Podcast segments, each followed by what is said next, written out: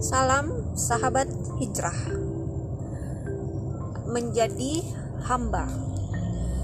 Kawan Dalam hidup ini Tentunya kita tidak terlepas dari masalah dan keinginan. Setiap manusia pasti punya masalah Dan selagi kita manusia Pasti punya keinginan.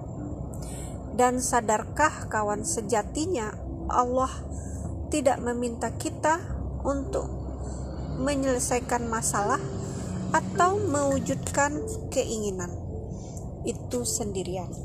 Namun, Allah ingin kita melibatkannya dalam setiap nafas dalam kehidupan.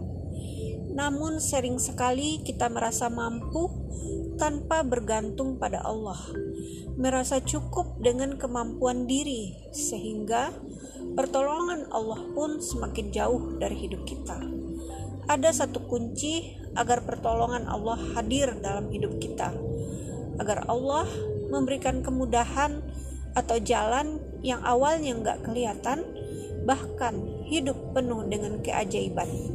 Apa itu? Menjadi hamba. Demikian, salam sahabat hijrah. thank you